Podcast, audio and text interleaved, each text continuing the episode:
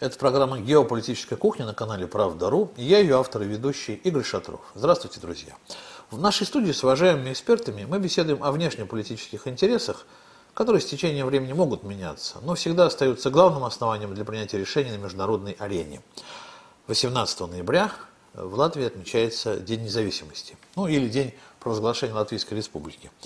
Эта дата возвращает нас к моменту окончания Первой мировой войны, когда Латвия все еще оставалась фактически оккупированной немецкими войсками. При этом 18 ноября 1918 года в Риге был провозглашен акт о независимости, согласно которому Латвия становилась независимым государством, а к управлению страной э, приходило буржуазное правительство Улманиса, поддерживаемое Антантой, естественно. Однако еще в течение двух лет в Латвии шла гражданская война, основными участниками которой были буржуазное правительство Улманиса, но поддерживаемые Антантой и социал-демократические силы, поддерживаемые Советской Россией. В итоге 11 августа 2020 года в Риге был подписан мирный договор между Россией и Латвией, в котором РСФСР признал Латвийскую республику как независимое государство. В 1939 году Латвия вступает в СССР, на правах союзной республики. А 21 августа 1991 года Верховный Совет Латвийской ССР принимает закон о государственном статусе Латвийской республики, то есть фактическом выходе из состава Союза СССР. Но День независимости в стране при этом отмечают 18 ноября. Ну вот так вот. Какой встречает Латвия очередной день своей независимости. И независимости от кого? Поговорим об этом с лидером латвийской политической партии Рецибас действия а, Русланом Панкратовым. Привет, Руслан, я очень рад тебя видеть в Москве. Здравствуйте, Игорь. Здравствуйте. Вот, очень просто реально соскучился, поэтому у меня столько вопросов, много, что я даже не знаю, с чего начать, и поэтому, наверное, первый вопрос к тебе, с чего бы ты начал? Ты бы продолжил мой рассказ об истории, внес бы в него какие-нибудь интересные моменты, или вот э, с чего-то настоящего, что тебя сейчас в современной Латвии тревожит?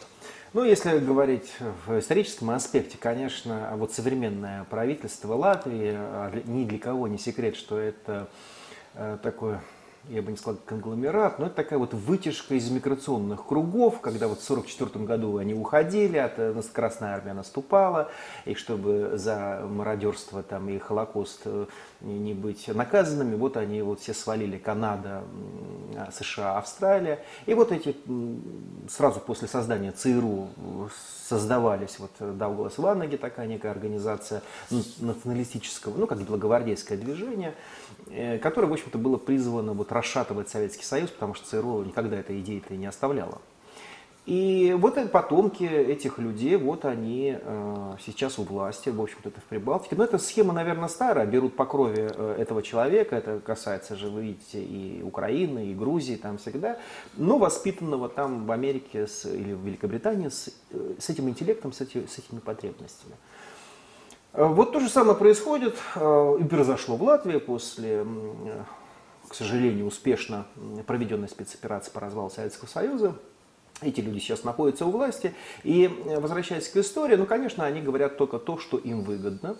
И, э, в общем-то, современная история Латвии преподается вот в пропагандистской машине, в СМИ, э, даже в учебниках в школьных, только где-то вот с 40 -го года. То, что вот выгодно, то, что... И вечный плач Ярославны, да, несчастные, оккупированные, вывозили, что там с ними делали, репрессировали. Вот, вот мне кажется, что в Латвии праздников вот Трауров больше, чем праздников. Да? Вот прямо это пропагандируется с утра до вечера. Даже вроде бы ну, вот исповедуя технику позитивного мышления, и вроде бы день рождения страны, родины, государства, э, хотелось бы что-то сказать хорошее.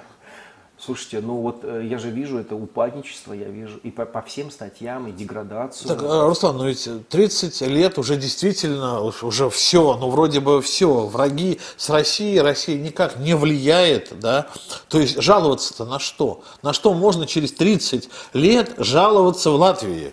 Если б не было врага, его стоило бы выдумать, потому что а на кого свалить все свои неуспехи? Ведь э, люди приехали, это не их родина, никогда не жили в Советском Союзе. Конечно, опа, мы приехали, и э, посольство курирует э, американское, конечно, Госдеп, э, все эти, этих персонажей, эти структуры. И вот пошла тогда еще при, приватизация, э, разбазаривание, продажа.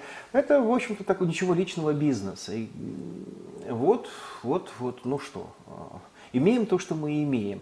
И, как мне кажется, знаете, это маргин...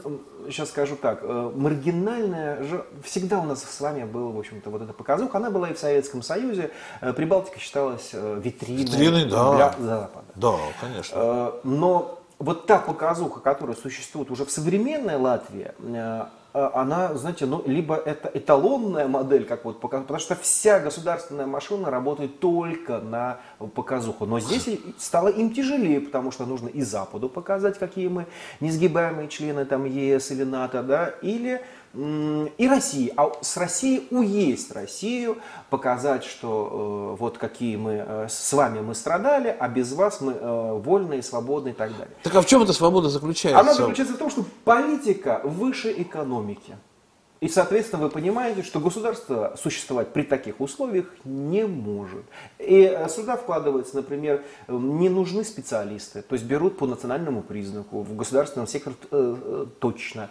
А власть народная, там, слушайте, но это не то чтобы эфемерная какая-то выдумка, это просто даже не иллюзия, это мираж, потому что э, правительство и власть в Латвии это чиновничий аппарат. Ну, сами вдумайтесь, там на, сейчас уже, наверное, на полтора миллиона уже, потому что за три, э, катастрофически и уезжают, и демографическая ситуация в пике откровенном.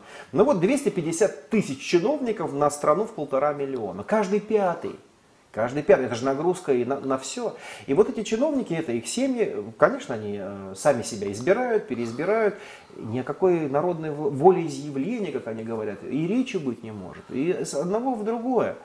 И э, вот сейчас пандемия, а я вам хочу сказать, что вот все эти раны, они только вскрыли. Сейчас э, идет неимоверное недовольство именно уже коренным населением. Но если они молчали, потому что им скармливали, да и сейчас скармливают, что опять виноваты русские. Потому что как только начались митинги, протесты против насильственной вакцинации – Хочу особенно подчеркнуть, что вот вроде бы люди, они не против вакцинации, но так как это организовано, это, конечно, просто катастрофа. Это, знаете, такой замес тоталитаризма с фашизмом, с каким-то, э, с какой-то тиранией и полным дебилизмом, но не в плане обзывательства, а в плане вот именно клинического психиатрического диагноза. И, э, э, ну что, слушайте, э, все равно появляется, у нас есть такой депутат Сейма, э, Янис Исилниекс, и он в своем твите пишет, что вы знаете, вот наши латышские дети, практически цитирую, латышские дети не ходят э, в школы и не занимаются спортом, потому что понаехавшие в советское время русские колонисты запол... не вакцинировались, а потом еще и заполнили все наши больницы, там на каждых пять больных четыре русских, и латыши типа попасть не могут. Ага, вот как русские. Конечно. То есть русские внутри все-таки влияют, и оказывается Конечно. они влияют на ситуацию, но, да? Слушайте, ну вроде вот я вам говорю, ну это же полный бред. Конечно, конечно. Это же даже клиника, здесь не надо быть психиатром, чтобы понимать, что человек болен.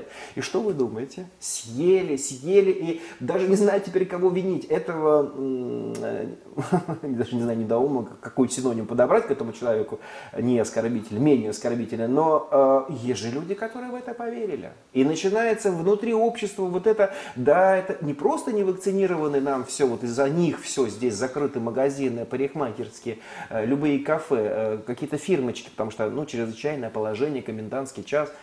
Э, это русские не вакцинированы. То есть, то есть латыши гораздо более дисциплинированный народ, а вот эти безалаберные, бесшабашные русские, да, мешают Латвии, в общем-то, да. Э, избавиться от коронавируса. Они нам не дают процветать, они не дают вот все из-за них, а если бы все были вакцинированы, то нам бы все открыло. Вот это вот если бы, вот эту иллюзию скармливают, вот этот образ врага.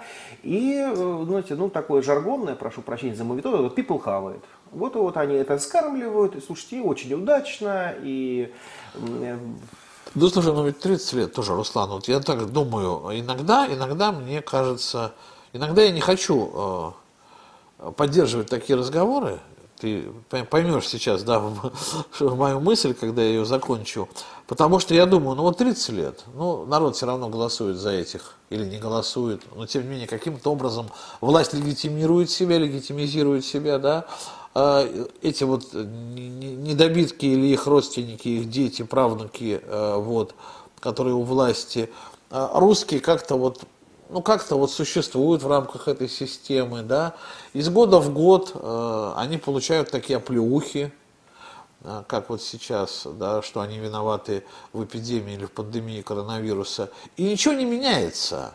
Есть Руслан Панкратов, есть еще, может быть, 10 человек, ну 100, ну 1000 активистов, да, ну пускай 10 тысяч активистов. Но основное население и русское, и латвийское, да, латышское, да, оно какое-то безмолвное получается. Если, вот мы все время говорим, и здесь, ну, вот я знаю, да, что как бы там ни было, но Эстония чуть лучше живет Латвии, и поэтому мы сейчас даже тему Эстонии не будем а, поднимать. Ну вот есть такая действительно страна из трех прибалтийских государств, самая нищая и бедная, которая точно ничего не получила от прихода в Европейский Союз, но знаю, сколько потеряла. Просто мы вот просто это помним. Начиная там от трафика в рижских электричек, да, теперь мы делаем свои, свои газ, газели, да, и свои электрички, и скоростные поезда уже делаем, а там ничего не, не производится. И кончая там радиотехника, там, не знаю, там духи, э, ну, еще, де, еще по-прежнему делают бальзам, но я понимаю, что это российский бальзам, уже да, российский. России принадлежит да. и так далее. Шпрот и те же самые мои любимые в каждую программу.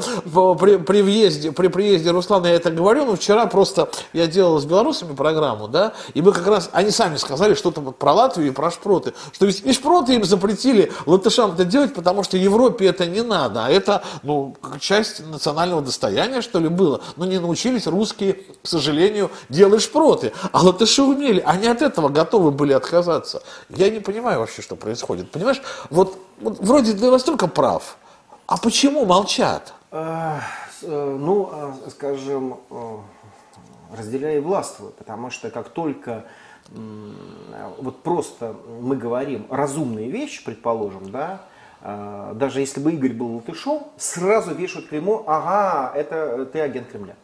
Вот так на моего товарища разговор, значит, например. Там, Чем это заканчивается?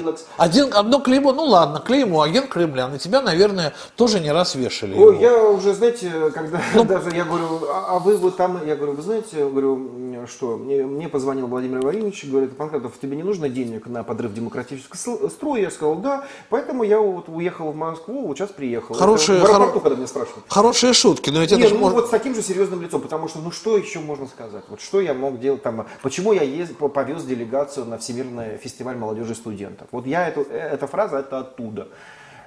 Прямо я вот прямо сам 75 человек повез на Перековку, да, вот, вот я как раз, да, тот самый диверсант, вот Судоплатов, который 75 боевиков подготовил за, за две недели в, Сочи и привез их на, обратно для подрыва. Ну, послушайте, ну это абсолютно маргинальная какая-то вещь. Если латы, ну вот, ну давайте так говорить, латыш там, да, или, сейчас уже новое какое-то понятие вводится, модное латыш, латышско-говорящие, да, ну, непонятно, хорошо. что это такое, ну, пусть будет. Вот. Э, им скармливают как, что как только он говорит разумные вещи, они идут э, либо в разрез, либо они отличаются некой самостоятельностью, то это сразу ты, конечно же, агент Кремля, э, прихвостень Путина и вот Мордора, и вот ну, весь Чем грозит? Чем грозит? Ну, если это этнический латыш, то пожурят если все-таки оказываешься не латышом, то вот как вот в деле журналистов сейчас, э, это просто практически по фиктивным э, каким-то сфабрикованным делам от, э, заводят уголовку и, и светят сроки. Да. А вот напомню про это дело, чтобы было понятно. Тем, Там было знает. 15 журналистов, если не ошибаюсь, которые работали на «Спутник» и которые писали, это Рубалтик, которые писали на русском языке для русской аудитории, и вот их сочли, что они пропагандистская машина России. И вот, естественно, те зарплаты, которые выплачивались, но они же не должны были с офшора идти, они шли, конечно же, из Москвы на, на счета, э, ну, все со, со всеми налогами. Ну и вот прокурор встает и говорит, вот видите, Москва перевела в Латвию деньги, это все на подрыв демократического строя, это все агентура. Слушайте, вот... То есть вот говорю... собственный корреспондент в другой да. стране, это уже сразу да, агент. Да, да. И вот э, теперь, э, что касается Европы, да, я хочу, может быть, предостеречь романтизм наших коллег коллег, э, там, журналистов, э, ну или правозащитного сообщества, вот Европа не знает. Послушайте, Европа все знает. И знает и Брюссель, э, знает и высшее руководство, и по правам человека. Никому ничего это не надо. При том, что, слушайте, ну действительно, ну сколько в Европе, по-моему, 150 миллионов да, жителей, вот, если я не ошибаюсь, ну, пусть будет 150, там, 146. Нет, в, Евро, в Европе побольше, под 500. 500 миллионов. 500, да, да, да это я, э, да. прошу прощения, это 150 в России, да, 100 да, по миру да, живет, да, да, да, да я да, все да, про свой русский да, мир. конечно. Вот, а по, полмиллиарда а, живет в Европе. Нету ни своей, своей нет армии, нету своей службы безопасности, ну это как на континенте, все, всем правит Америка. Ну, нет, поднимаются какие-то одиночные голоса там, но если вы обратили внимание, ну, сначала началось с, э, я бы сказал так, э, это отсутствие э, искусства или вкуса к дипломатии началось вот это, э, взяли моду от американцев э, в ультимативной форме, говорит, то санкции, то я сказал быстро, ну... Хамить, так, хамить, ну, начали хамить просто. Да, да, да. Ну, опять же, это же может быть даже и психологически, потому что наше с вами хорошее расположение, то, что вот Российская Федерация делает, оно воспринимается за лоховство, потому что, а, ну раз русские молчат, давайте еще раз по, их по, поюзаем, там ноги вытрем. Э, дальше снижается планка к к требованиям, какой должен быть лидер. И посмотрите, к чему это приводит. Э, не, а с кем разговаривать в Европе? Меркель сейчас уйдет. Э, помните, может быть, был э, Ширак, мы еще над ним посмеялись, такой смешной дядька. Досмеялись, пришел Саркози. Ну, ну, начали смеяться над Саркози. Сейчас пришел Макрон. Макрон. Да, уже дальше уже смеяться уже не хочется. Дальше уже некуда. Хуже и хуже. Сейчас уйдет Меркель. Вот кто? Ну, ну а одна какая-то сплошная клоунада, одна какая-то трибунная бравада, не имеющая за собой ничего. И все время обратите внимание, мы, мы, мы, мы. И ну, я даже не знаю, наверное, Россия и права, конечно, хотя я сторонник не то чтобы силового применения решений, но все-таки показывать место иногда надо, потому что, опять же, если вообще ничего не показывать, это и провоцирует эту бездарность. Здесь нужно тоже какую-то золотую середину. Ну, вот, смотри, ну вот смотри, сейчас как раз столкнулись эти две ипостаси или там два, два, два мира, две цивилизации на границах Белоруссии да, и Евросоюза, скажем вот так. Вот там демократия. Это. Да, вот есть Латвия, там Литва, э, есть э, Польша, да, европейские страны, есть Белоруссия, да, вот как бы страна, которая, может быть, еще гораздо более европейская по э, сути, да, но не входит в Евросоюз. И вот мы видим вот эти э, взаимоотношения с мигрантами, да. Э, вот и, и как это э, отражается в медиа, например, латвийских? Как об этом рассказывают? Вот ну, виновата, догадайтесь, виновата Беларусь. Это ну, она да. специально на своих самолетах, там, да, вот помните, там Аэрофлотом, Аэрофлот бедненький пишет как официальную бумагу, ребят, мы не возим. Как выяснилось, ничего не Мы было. не возим. Да это не важно. Все русские виноваты, и белорусы. А белорусы виноваты, потому что они Москве подчиняются. Это бесконечная история. А как можно себя так вести по отношению к тем же самым мигрантам? Они же все-таки люди. Как их можно на морозе обливать, даже водой, я не говорю про стачевый газ, ну как можно на морозе обливать водой? Деградация и моральная деградация, видите, здесь ступенчатая, низкая социально, даже не знаю, образованность это назвать, или моральные качества лидеров – спускаемся ниже, а эти люди говорят, ну, ну я же вот э, только исполнитель, я должен подчинять приказам, в какую-то они играют там бусидо. Ну, вот, вот, вот и все. И, э, ну, Здесь же надо тоже сказать, это был прямой приказ или секретный приказ, или людям дали инициативу, и вот такие, с такими психическими качествами люди э, начинают... Ну, в принципе, это же всегда происходит от безнаказанности. Если э, облили этих, делайте с ними что хотите. Он на свое усмотрение, свои моральные качества и это и сделал, издевается над людьми, избивает. Но здесь же, видите, тоже мы сейчас говорим о глубинных именно психологических механизмах в голове. Если себе человек позволяет, а стимул, стимул-то какой был? Можно, не наступают последствия. Это касается геополитики, когда мы с вами говорим, почему, ну вот э, и раньше с вами говорили о претензиях э, моих, предположим, к российскому МИДу. Нужно всегда отвечать, может быть, не так мягко, пожестче, и обязательно должны наступать последствия. Когда они не наступают, вот э, мы видим сейчас на примере той же границы, ну что, вот он, вот ему, он чувствует власть, ему хочется быть первым после Бога. Ну да, мы с вами понимаем, что это деградация, это уродство, это маргинальная составляющая, но тем не менее люди себе позволяют это делать. Э, и здесь две вещи. Э, у него это все было внутри, а ситуация спровоцировала, либо нет кадровой политики, они э, вот таких психиатрических и берут, садистов. Или такая политика просто. Или политика нанимать садистов. Ну, слушайте, ну в тюрьмы-то и в контролеры идут с определенными чертами характера. Как один пошел в медицину, другой пошел в политику. Это же набор неких качеств. И то, что происходит, и не наступление ответственности, это только на руководстве. Это, э, причем здесь э, люди им дали приказ, они как могли исполнили, значит, это вы позволяете себя так вести. Даже вот если возвращаясь к Латвии, там, ну, скажем, если вы открываете уголовные дела, значит, кто-то же принимал это политическое решение. А как это может быть по телефонному звонку, давайте их посадим?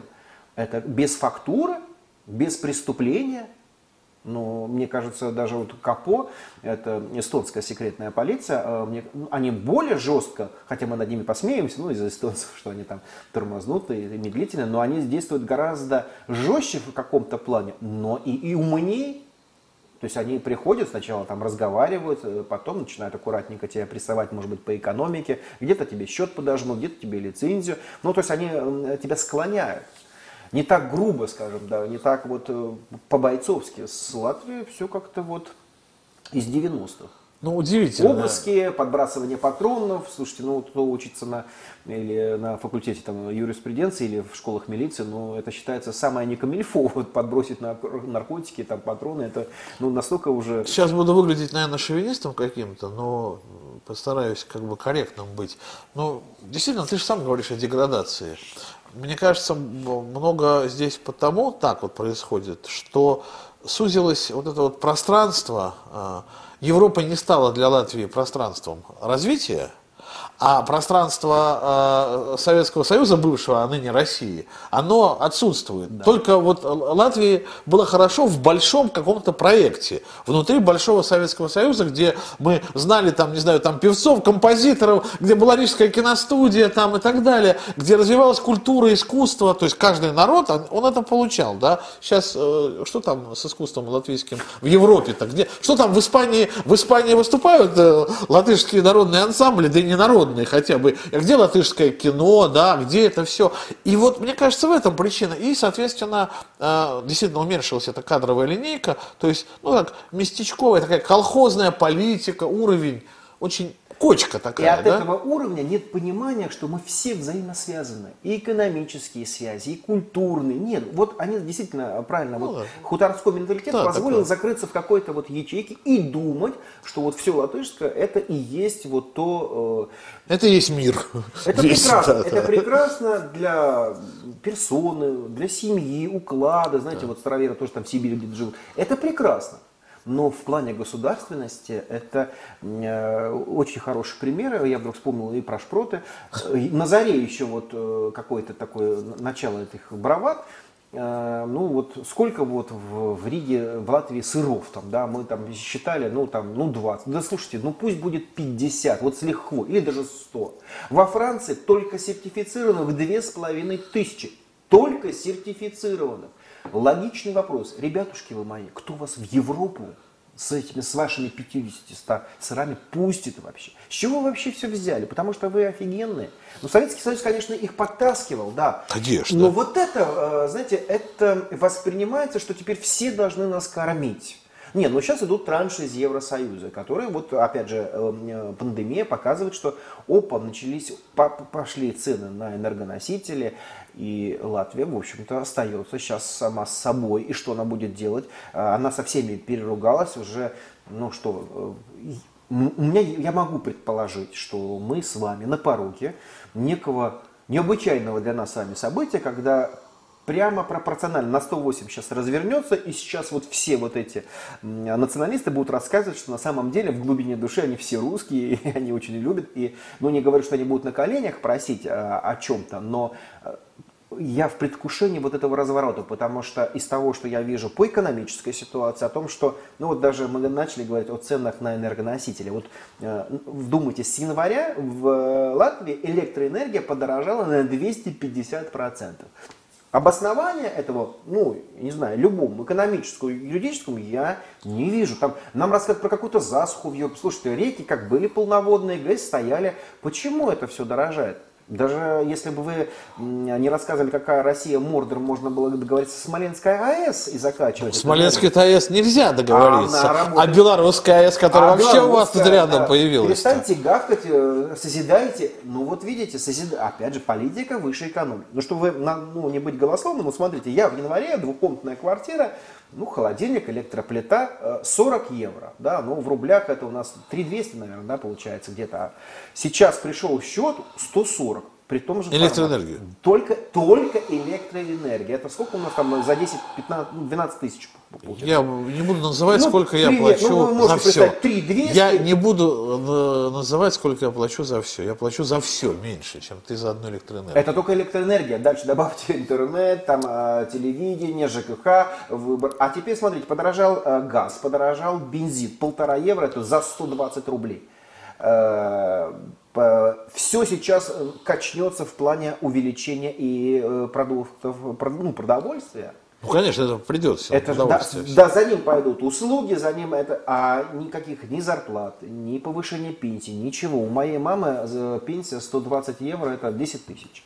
Ну вот если, ну у папы там чуть больше. Но если бы я мне не помогал, вот просто предположить, вот пенсионерская семья, вот, ну, ну, ну что они, ну как, на что они жить только? Ну только на рисе, на каких-то макаронах и и, и смывать туалет, может быть, раз в неделю. Но это катастрофа. И при этом опять нам рапортуют о том, что мы, сама Европа, кому-то помогаем. Но слушайте, ну даже настолько разница, знаете, мы подшучиваем у себя, что, слушайте, нам тоже такую траву надо или эти таблеточки, потому что, ну, ну просто люди в каком-то своем мире живут. Вот. И э, еще искусственно изолируются. Да, то есть вот у них есть, вот почему я начал говорить о кастовости, э, вот они э, формируют такую касту, какую-то элитную или околоэлитную, и они вот в своем мире живут, а простые люди для них это это вот какой-то вот, ну, не, не рабы, но что-то такое грязное, вот шудры такие. Ну, конечно, очень удивительно, потому что, ну, действительно, за эти три десятка лет, во-первых, политикам, хотя их меняют, да, их меняют по определенному принципу, но какие-то же есть политики, кроме тебя, еще есть какие-то думающие люди. Ну, пора уже сделать выводы, да, что вот, например, даже с витринами-то их тоже бьют. Вот, пожалуйста, витрина, самая большая витрина Евросоюза была Польша, да. Ну, как-то э, сейчас Польша ежедневно должна Евросоюзу миллион э, евро, штраф такой наложили. Это, причем, это Польша самая агрессивная. Да, это, я представляю, на, на Латвию такой штраф наложить, значит, и Латвия тут же завтра закончится, да, в этом. Но ведь это что же может быть? Во-первых, начнешь выступать, получишь получишь вот такие ограничения, да, а во-вторых, и денег-то и так-то не дают больше. Латвия... Самое буйное это вот у нас Венгрия и Польша в Евросоюзе, и я вам хочу сказать, э, э, значит, очень прекрасная фраза, чтобы вы поняли, что вот, э, говоря о контроле англосаксонского мира, Потому что у них, во-первых, многовековая история, как колонизировать, и еще и большая история, и опыт, и методология, как подавлять тех, кто взбунтовался. И прекрасная пословица «хуже вражды с англосаксом может быть только дружба с ним».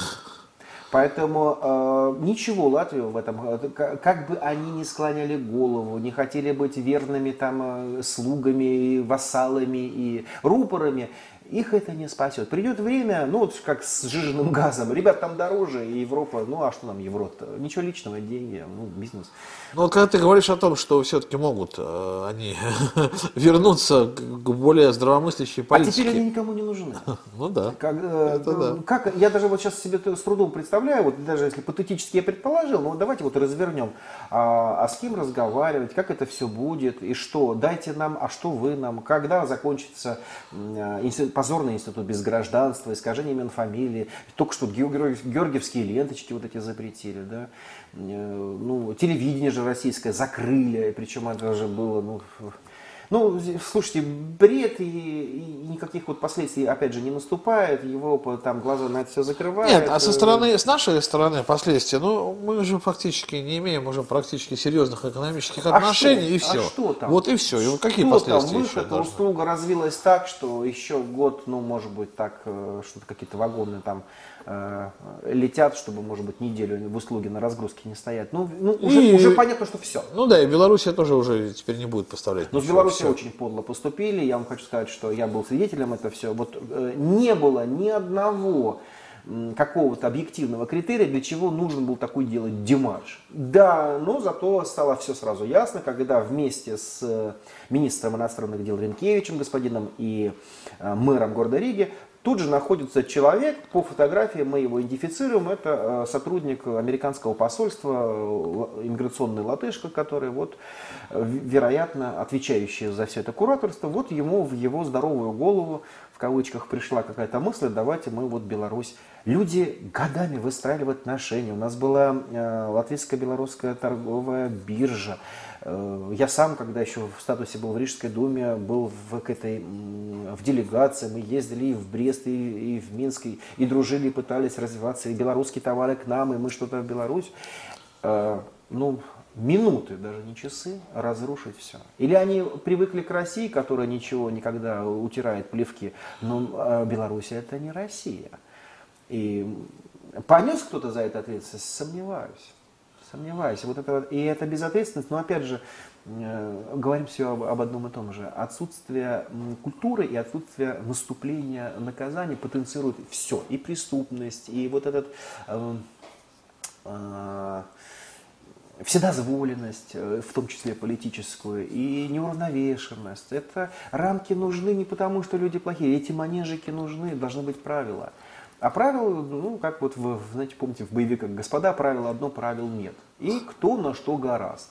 Ну, а вот заметили как-то в Латвии, э, что все-таки отношения с Белоруссией и Россией вышли на новый уровень и подписали 28 союзных карт, там общую концепцию миграционной политики, общую военную доктрину. Ну, то есть фактически вот строительство союзного государства, оно вышло такой на серьезный этап, и да. сейчас будет очень много гармонизироваться. Да. И фактически, э, э, ну, будем так говорить, это уже не Белоруссия граничит с Латвией, а, ну, Латвия, э, Латвия союзное да, союзное государство, это серьезнее. Это очень хорошо, это очень позитивно э, и с точки зрения и военно-политической, и стратегической, потому что Э, попытка, э, провальная попытка цветной революции, а, откровенно цветная революция, тут все признаки, в общем-то, да.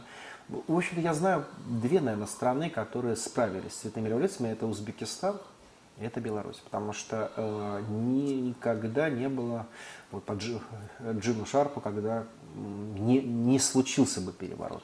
Поэтому просто э, большое уважение э, спецслужбам э, Беларуси, лидеру, который не сломался и который смог все-таки страну удержать. Но мы видим с вами, что, опять же, я вам хочу сказать по опыту, э, убежден, что никогда они не откажутся. Вот Они так. нас с вами считают э, людьми второго сорта, я имею в виду англосаксов. Поэтому то, что они задумали и вкачали столько миллионов, просто так вот, ай, ну ладно, не получилось, нет. Э, сейчас наверняка мы видим, да, вот идет санкционная какая-то политика, вот вы, наверное, эм, э, Белавия начинает там щемить и что-то еще. Э, сейчас, скорее всего, происходит переформатирование. Да, это долгоиграющий процесс, потому что нужно опять насытить белорусское общество агентурой своей, там, спящими, слепыми. Получится ли? Теперь все-таки, я думаю, и спецслужбы России и Беларуси будут более тесно сотрудничать и много других моментов. А, я говорил про военно политическую, все, теперь э, оторвать Беларусь э, не получилось, как Украину, и теперь э, очевидно, что Россия все-таки ну, на, на выигрышных позициях, потому что тогда же, вы понимаете, если забрать Беларусь, ну все, тогда там один шаг до расчленения России уже на федеральные округа. Просто мне вот кажется, что вот ты говоришь, что не оставят они идеи, но мне кажется, возможность э, переворота в Беларуси сейчас сведена к нулю. Просто к нулю, не, там, не к минимуму, а к нулю. Но это не должно быть нам с вами поводом для расслабления. Это нужно обязательно смотреть. Все уроки э, учтены. Э, э, я присутствовал, знаю, что в МГУ сейчас организован факультет именно по информационным войнам. И э, такие специалисты готовятся, они готовятся и для больших корпораций, для этих сбросов, для информационных атак, для пси-атак, э, и готовятся для спецслужб. Поэтому э, к этому времени, пока они там что-то будут переформатировать, уже выйдут готовые дипломированные специалисты. И вопрос даже может быть не, не нивелирование всех этих попыток, а как в айкидо, скорее всего, это будет использование их силы в себе же во благо, ну, как это делается в таким разговорном пике, в дебатах. Э, это бы, я думаю, что это уже не какие-то не сказки, не были, уже э, точно знаю, что мы знаем, как они действуют, по каким схемам, по каким лекалам, поэтому, когда ты знаешь, как это все работает, мы можем с вами вычленить наиболее слабые места и просто использовать это для себя. Я вот сейчас, мы с тобой об этом говорили до программы, я сейчас занимаюсь пятым международным русским кинофестивалем, и не случайно, потому что э, это такая большая работа, связанная с, ну, с продвижением э, нашего русского цивилизационного кода э, самым, наверное, таким эффективным способом, да, через да. кино. Ведь Голливуд, например, вот все это вот спасибо в кавычках Голливуду, они гораздо более серьезно повлияли на э, ситуацию, чем многие другие инструменты, там нефть, там, или не знаю, жвачка и джинсы. Про жвачку и джинсы это мы как раз тоже из Голливуда-то и узнали, да. и про Кока-Колу. А вот, слушай, смотрят, э, э, еще смотрят советское или русское современное кино в Латвии? Ну, я напрямую занимался же кинофестивалями, именно Дни российского кино, и у нас мультпраздник был, есть э, такой фестиваль, э, молодежная коника короткого метра, и православный Радонеж э, продвигал. Одно время это было очень актуально, ну, я бы не сказал бы про переполненные залы, но это было востребовано. И была своя аудитория, Э, ходили, смотрели, было интересно. А тем более я подбирал не просто новинки, а вот такие фильмы, то, что вот мы хотим, где с душой, где сердцем, где режиссер что-то хочет нам рассказать и показать. Соглашусь, с голливудские это больше сейчас э, даже не кино как искусство, а, наверное, аттракцион. Э, вот. И в каких-то и с вкраплениями, конечно, агитационные нам скармливают модель поведения, как нам нужно в тех или иных ситуациях себя вести. Э, нет, продолж... я вам хочу сказать очень, наверное, такую, ну, хотя бы отрадную новость, что э, много латышей смотрят именно русские программы. Они смотрят и интернет, они смотрят... Но другое дело то, что сейчас официальная машина пропагандистская пытается это все изничтожить. Там, вот я к вам на передачу ехал, смотрел, там написано Латвия, э, латвийская полиция сбивает э, тарелки НТВ+, э, прям где-то, которые на балконе стоят. Ну, я не успел это прочитать, но яркая уже вот какая-то новость есть. Допускаю, хотя это понятно, что войти в квартиру и частную территорию и что-то там попросить, ну, слушайте, это... Они могут, может быть, спрашивать, насколько это легально-нелегально, да, но... вот, э, но э, мониторя пространство, общаясь, вот скажем, ну мы же общаемся с, с ребятами, с латышами, э, многие из них смотрят и даже вот такие, может быть, патриотично настроены. Видите, ну патриотично уже изъедено же слово, да, сейчас. Говоришь патриот, да, и сразу такая оскомина, что, наверное, он националист. Но правильно еще тогда, еще с тем смысловой нагрузкой, любящий Родину, э, желающий подарить все ее блага другим людям, другим национальностям, вот эти, я про этот патриотизм говорю, они с удовольствием смотрят русские фильмы, русские передачи, потому что, говорят, слушайте, ну, латвийское невозможно смотреть, потому что туда никто ничего не вкладывает, а если вкладывает, вот, э, я был сам свидетелем, э, день независимости Индии в августе 25-24, и вот выступает депутат Сейм, он умудрился, поздравляя индийских коллег, и э, посла, по-моему, четыре раза сказать об оккупации Латвии.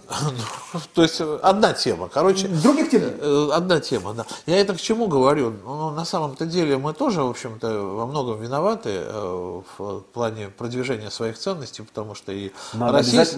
да, и российское кино, там, 90-е годы это был просто кошмар, мрак и ужас, да, может быть, и начало там нулевых, но сейчас появляются фильмы, я, которые по-другому просто показывают нас другими в мире, во-первых. Вот, например, есть там два таких из свежих фильмов, там «Турист», да. и э, «Санцепек».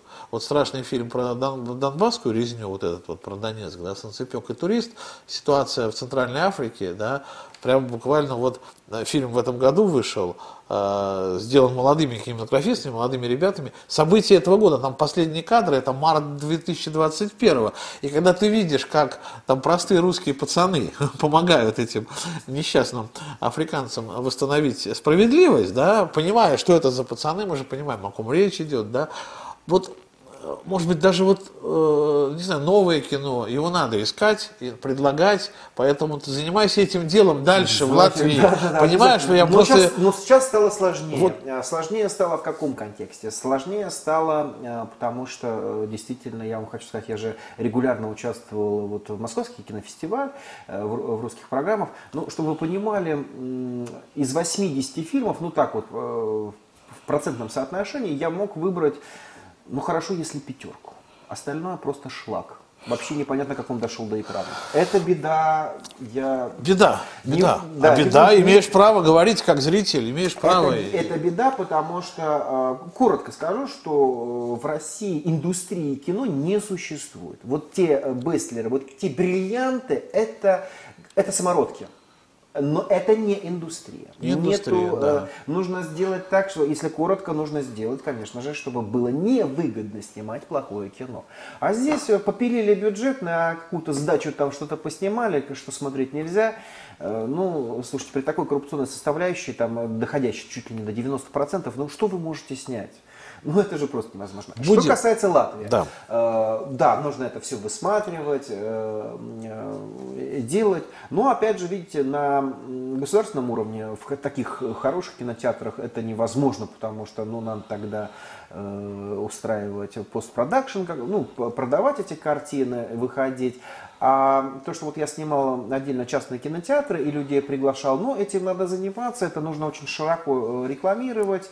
Ну, в принципе, люди, опять же, может быть, благодаря, благодаря из-за пандемии, они говорят, мы подождем и потом посмотрим в интернете. Или и на фестивальном уровне, может быть. Ну, просто из этого надо делать события, потому что... Неблагоприятная обстановка. Неблагоприятная. Будем, вот все, что будем, русское, будем ждать. начинает смотреть. Будем ждать. Я вам рассказывал, не рассказывал, что вот даже показав польский фильм «Волынь», два раза, по-моему, я в полицию безопасности ходил. Не соответствует, да. да. Вот, видишь, и причем потом выяснилось... Польской политике соответствует, а вот европейской не совсем. И потом еще выяснилось, что да. это э, украинская СБУ попросила нашего тогда еще мэра и посла Украины, те начали обращаться в нашу, в нашу спецслужбу и давай выяснять, гонять, как же так. Береги себя, но тем не менее, но тем не менее продолжай заниматься чем, тем, чем занимаешься, потому что и русские в Латвии на тебя смотрят, и русские в России на тебя смотрят, и не только русские, потому что русские это... Э, Состояние души. Конечно, это слово, которое отвечает на вопрос «какой», да? а не на вопрос «что». Вот в чем дело. Это Соглашусь. очень существенное отличие даже от латыша или англосакса. Ну что делать? О Латвии сегодня мы беседовали с лидером латвийской политической партии Рецибас или действие по-русски Русланом Панкратовым. Спасибо, Руслан, большое. Спасибо, Игорь. Я Игорь Шатров, это была программа «Геополитическая кухня» на канале «Правда.ру». Берегите себя и своих близких. До встречи.